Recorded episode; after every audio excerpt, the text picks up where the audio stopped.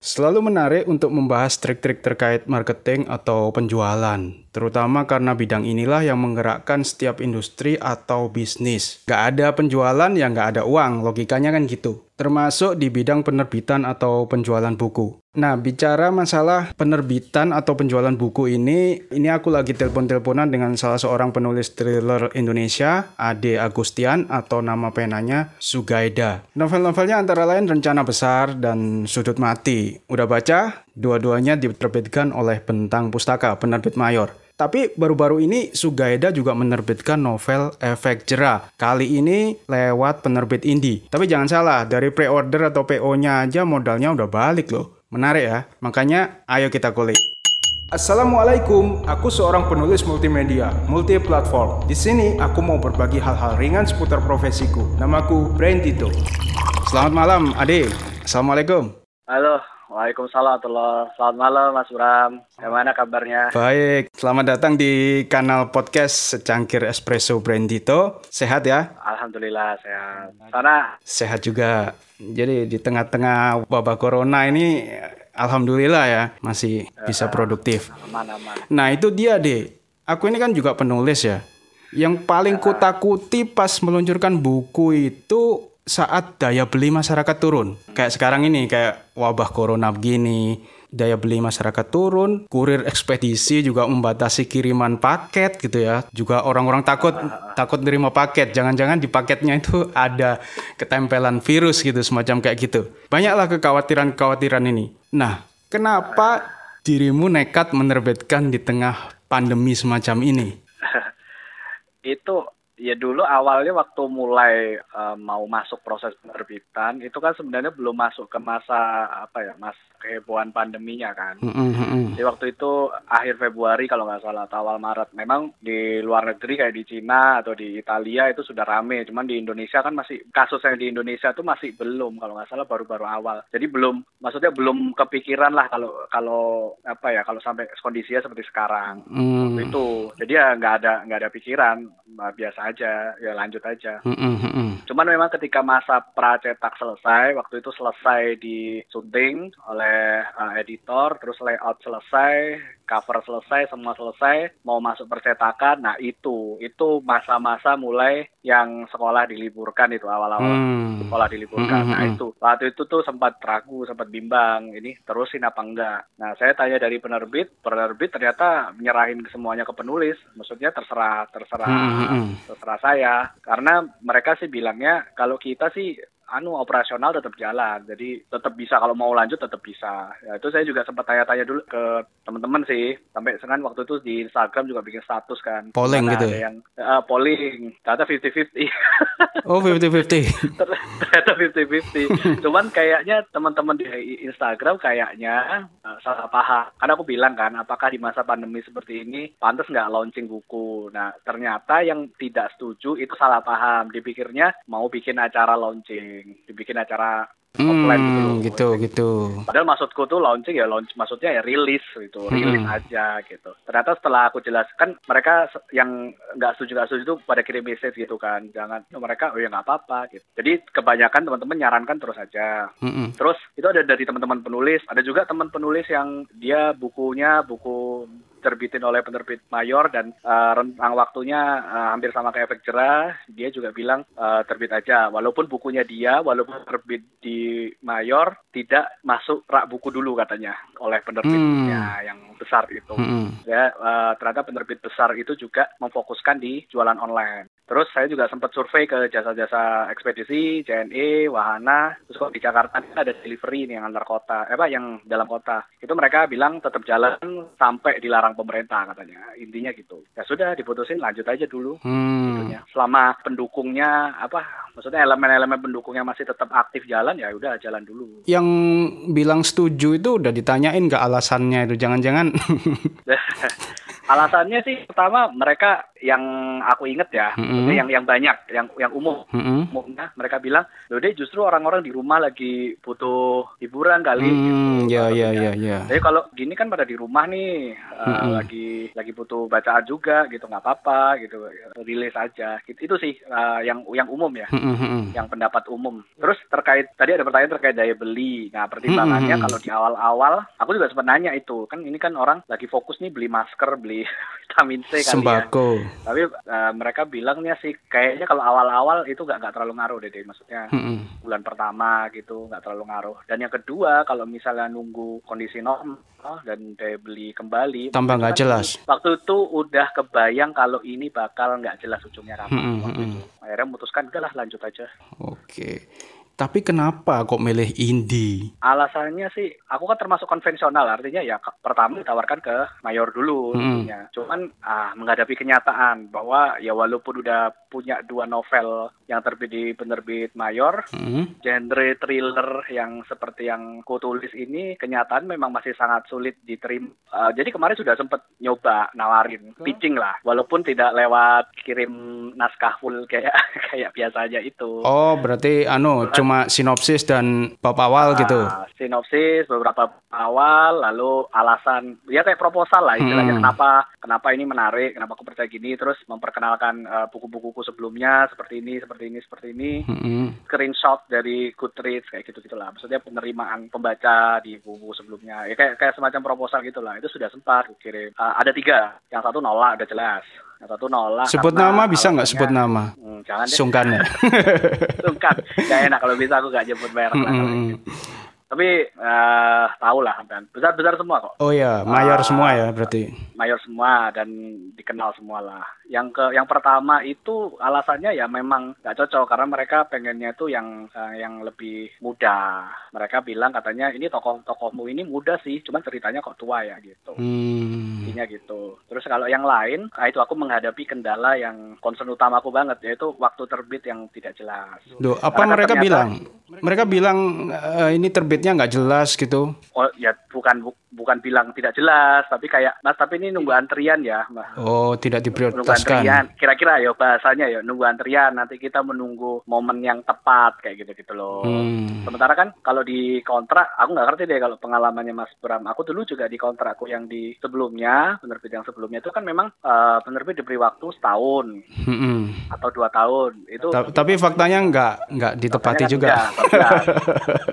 Ya itu kan sudah anu lah kan yang novelku yang kedua Sudut Mati itu kan mundur setahun itu. Mundur setahun dari kontrak. Iya. Dan udah lewat sebenarnya kontrak itu. Tapi ya udah akhirnya terbit waktu itu. Tapi artinya aku tuh baru menyadari bahwa setelah tanda tangan kontrak masih mengalami kendala, belum ada kejelasan waktu terbit itu ternyata cukup banyak ditemui gitu loh.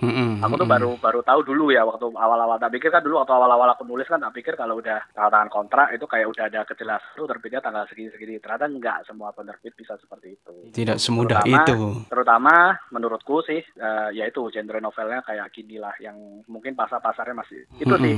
Sementara kan aku walaupun udah udah 7 tahun kayaknya aku ya, tapi kan masih bisa dianggap pemula kan. Itu kan pengennya tuh bangun karirnya tuh ada kesinambungan gitu loh, continue gitu kan. Nah kalau misalnya karya itu tertunda terbitnya terlalu lama, bukan karena alasan-alasan yang berkaitan dengan isi karya itu. Oke lah kalau misalnya tertunda karena ya dari penerbit merasa kayaknya isinya nih masih perlu direvisi gitu, perlu gimana-gimana. Tertunda kayak gitu kan urusannya sama konten kan. Itu masih oke. Cuman kalau misalnya alasannya bukan itu, misalnya menunggu momennya nih yang pas. Dulu tuh aku bisa buka sih waktu novel Sudut Mati itu tertundanya karena penerbit ingin Sudut Mati itu tidak keluar sendirian, Mas. Oh ya, memang ada tren gitu ya. Ngerti ya maksudnya. Nah, masalahnya nunggu corporate thriller ono meneh kapan? Kayaknya sampai sekarang pun nggak terbit-terbit kalau nuruti itu.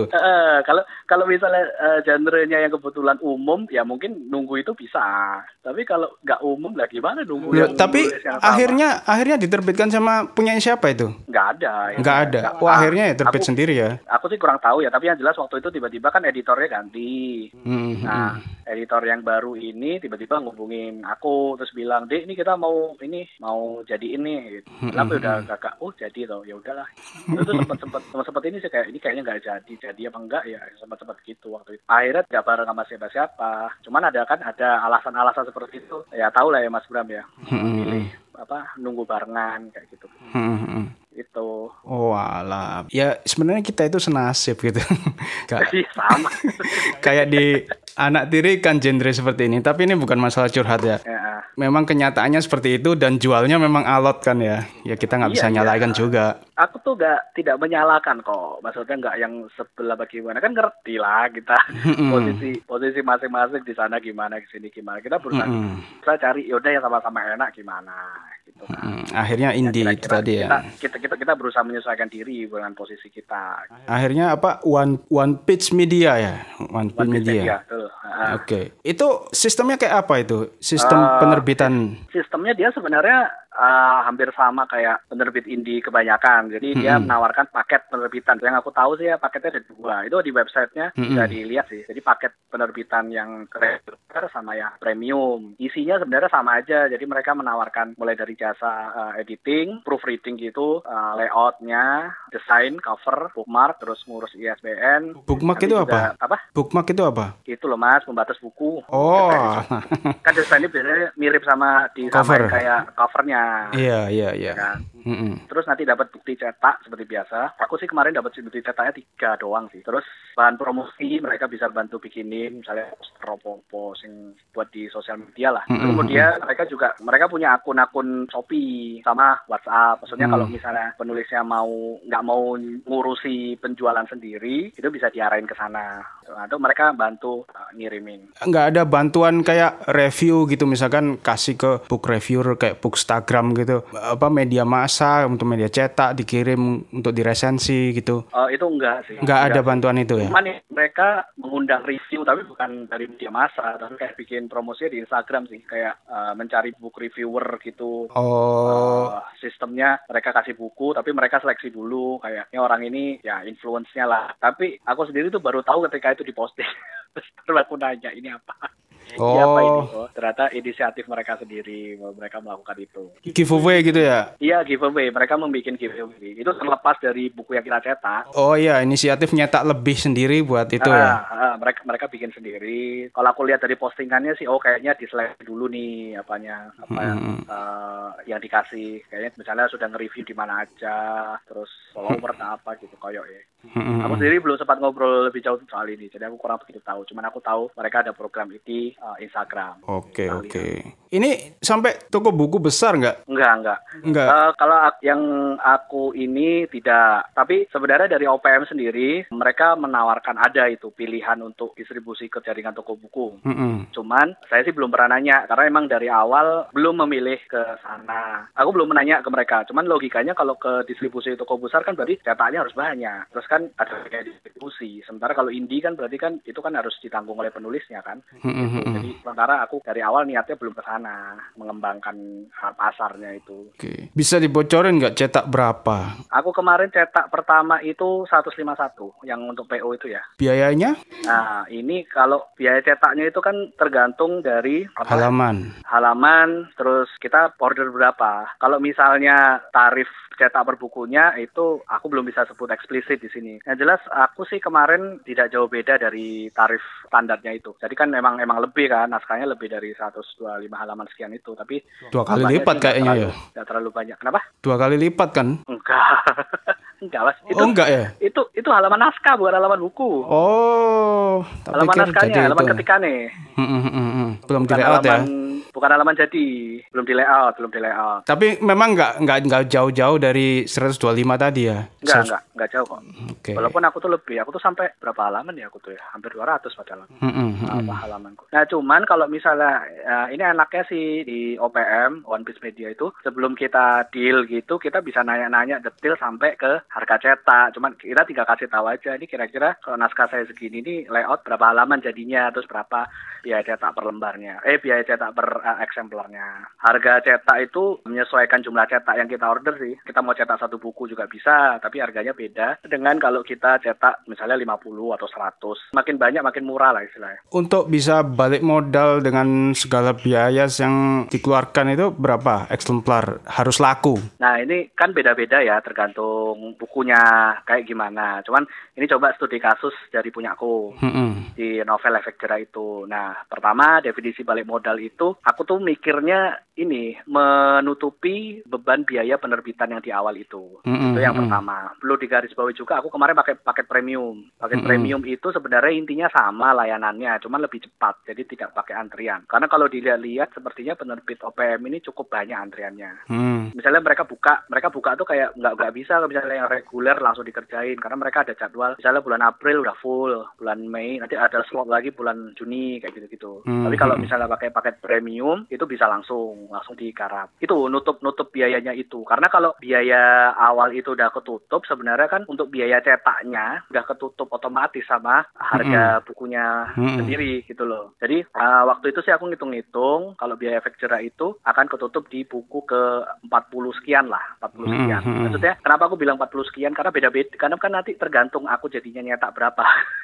Maksudnya kalau aku nyetak lebih banyak kan harganya bakal lebih murah. Jadi bisa mendekati 40 gitu loh. Tapi kalau aku nyetaknya dikit maka dia bisa mendekati ke angka 50. Cuman supaya aman karena aku juga nambah biaya kirim bukunya dan perintilan lain-lain kayak beli-beli alat tulis gitulah kayak amplop dan lain sebagainya, maka aku ngeset 50 targetnya. Jadi sampai buku ke 50 itu aku jual aku nggak dapat apa-apa, nggak ada laba. Nah, tapi kalau setelah buku ke 51 aku udah dapat laba tuh di situ. Terus itu akhirnya berapa PO? Kan awalnya itu waktu itu kan ngitung-ngitung kan 50 bisa nggak ya? Kan waktu itu sempat ragu tuh jadi terbit di India apa enggak gitu kan, bisa balik modal apa enggak. Tapi ketika ketemu angka 50 ini kok kayaknya bisa. Terus aku udah mulai membuat list kalau beneran aku jual nih yang kira-kira auto buy istilahnya. Bener-bener aku bisa sangat yakin bahwa dia beli gitu siapa aja gitu. Die hard ya. Begitu udah dapet angka 50 lebih aku berani akhirnya. Yaudah ya ayo kita terbitin ke Indi. Terus aku merencanakan waktu itu rencana awal sih terbit 100 eksemplar. Jadi senarionya itu ya udah 50 buku pertama untuk nutup biaya. Nah nanti aku genjot yang 50 kedua itu untuk dapat laba pertamanya. Cuman alhamdulillah ketika PO dibuka seminggu itu ternyata lebih 100 lebih dikit lah, 109 atau 110 gitu. Jadi ketika sampai situ kan itu belum dicetak tuh, cetaknya kan setelah hari penutupan PO. Berarti belum bayar ya karena belum tahu harga pastinya ya. Belum. Jadi ketika hari penutupan PO dari aku kan aku juga ngiklan, dari penerbit juga ngiklan, terus kita ya kayak kompilasi, maksudnya mengkompil data kita, kamu dapat berapa, aku dapat segini, kita kumpulin lebih 100, terus ya udah penerbitnya nanya gimana jadinya berapa, udah akhirnya aku naikkan cetak jadi 150 eksemplar. Sebenarnya lebih sipnya itu dengan naik ke 150 harga cetak per bukunya juga jadi turun. Itu akhirnya asik loh, dapat akhirnya 100 lebih ya. Nah itu ya. Gimana itu cara untuk dapat PO segitu? Ini agak kan kasuistis ya. Aku sih merasa ada keuntungan ya, ini loh sudah punya karya sebelumnya. Itu memang menguntungkan. Jadi yang aku lakukan itu memang sejak jauh-jauh hari itu udah punya database yang berisi daftar orang-orang potensial lah. Ya kira-kira ini orang bisa ditawarin kalau ada buku baru. Nyusunnya udah agak lama lah, berbulan-bulan sebelumnya dulu. Nah ini ada dua kategori. Yang pertama itu orang-orang yang ku ketahui sudah pernah baca buku-bukunya Sugaida yang sebelumnya, yang Rencana Besar atau yang Sudut Mati. Baik yang saya kenal maupun maupun yang enggak. Kalau yang saya kenal ya teman-teman lah, kuliah, teman-teman sekolah, kantor yang dulu udah pernah beli atau dulu pernah baca. Nah itu di data. Terus ada juga yang nggak kenal. Kalau nggak kenal ini nemu di internet misalnya ya kan. Karena ada kan yang nulis review di blog, nulis review. Oh itu disikat komentar juga.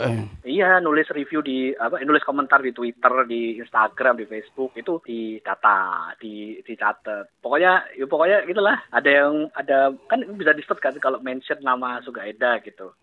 Iya, terus kemudian dia walaupun cuma respon, wah keren nih, cuma gitu tok. Maksudnya nggak ada review yang panjang. Itu udah aku masuk daftar ke data. Terus kasih keterangan nih kira-kira bisa nge-reach dia ini gimana caranya. Tapi ya jangan sampai yang ganggu-ganggu banget lah gitu. Misalnya kalau kemarin kan aku bikin pengumuman tuh buku baru sudah terbit gitu kan. Itu ya kalau misalnya kayak di Twitter aku posting terus aku tag ya sekali aja udah. Kalau misalnya mereka tertarik kan mereka bisa nyenggol aku. Ini gimana caranya pesannya. Itu juga di Instagram. Terus ada juga kan kadang-kadang email aku kan. Kan di buku-buku sebelumnya kan memang tertulis alamat email, alamat Instagram, Facebook. Nah, yang email ya udah aku kirimin email memberitahukan gitu bahwa ada buku baru. Berarti ini daftarnya lebih dari 100 seharusnya ya? 300-an itu sih. 300-an. Bukan cuma itu doang. Itu kan tadi kan yang marketing yang beneran ya. Ada juga aku juga melakukan marketing yang agak ugal-ugalan. Aku ngirim pengumuman buku baru ini ke seluruh grup WhatsApp. Grup WhatsApp ini yang mulai dari, jadi aku nggak peduli mereka baca novel atau enggak, mereka itu kira-kira tertarik apa enggak. Misalnya kayak alumni SMA, alumni kuliah, terus grup kompleks di perumahan sini, tapi ya sopan ya ngasih taunya saya ini gini. Kebanyakan ya kaget kok baru tahu kayak tetangga sini, loh kamu nulis novel loh, baru tahu. Nah itu ternyata dongkrak penjualan karena mereka tertarik walaupun mereka nggak baca novel sebenarnya, cuman yang mereka penasaran deh kayak Ade nulis opo, jadi tapi dibeli. Mereka beli itu juga ngaruh. Kalau di presentasi kira-kira yang list yang hot tadi sama list yang awur-awuran tadi berapa persen gitu yang sama yang kira-kira ya memang lebih kecil persentasenya tapi kan lumayan kira-kira mungkin 30 kali ya 30%. Berarti 30 orang ya 30-an orang berarti ya 30% di situ. Nah 70-nya memang dari yang tadi yang memang memikirkan benar-benar orang-orang targetnya. Jadi target marketnya itu sudah bukan abstrak lagi tapi segmennya itu dimulai dari person, benar-benar detail orangnya ini yang mana, orangnya nama-namanya ini. Nggak pakai ngiklan-ngiklan? Ad gitu. Ad ya. Enggak, belum. Aku belum menemukan cara yang efektif ya dengan iklan-iklan. Karena aku juga punya lapak buku juga kan, yang segmen anak-anak itu. Nah, ya sebelumnya juga sudah pernah mencoba mengotak-atik pakai ad itu, cuman aku belum mendapatkan, maksudnya belum dapat hasilnya. Formula. Yang cocok tuh gimana sih? Masih belum menguasai lah. Gitu. Jadi mungkin nanti akan ku coba lagi, tapi sekarang sih belum. Oke. D, menurutmu kalau penerbit indie dibanding penerbit mayor itu apa untung ruginya? Yang jelas kalau di penerbit mayor itu keuntungannya tuh ini daya jangkau, exposure. Walaupun ini kalau mau dibuka sejujurnya kalau dapat nominal rupiahnya itu bisa gedean yang indie kalau sekarang ya untuk penulis. Hanya dengan 100 eksemplar ini lebih besar hasilnya. Oh enggak sih belum, cuman kita ngelihat potensinya ya. Oh potensi. Ngelihat potensinya. Aku kan kemarin sebelum nerbitin di Indi ini, aku kan minta data ke penerbit mayor sebelumnya, minta data total penjualan bukuku yang Rencana Besar sama Sudut Mati itu berapa. Terus dengan penjualan sekian, berapa ribu itu, kan aku juga membandingkannya dengan nominal royalti yang masuk. Kemudian menghitungnya dengan rentang waktu. Jadi untuk mendapatkan itu, segitu itu, berapa buku yang harus dijual, dan berapa lama waktu yang dibutuhkan.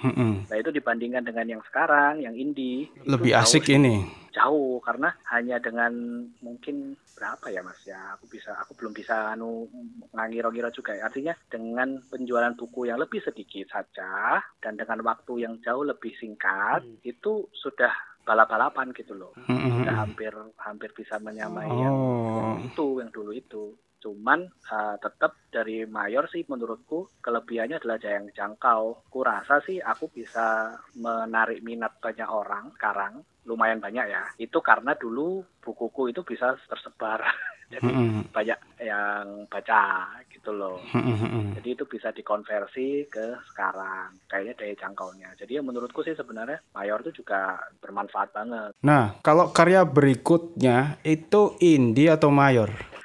Aku belum memutuskan, Mas. Cuman kalau ditanya sekarang sih aku lebih cenderung ke indie.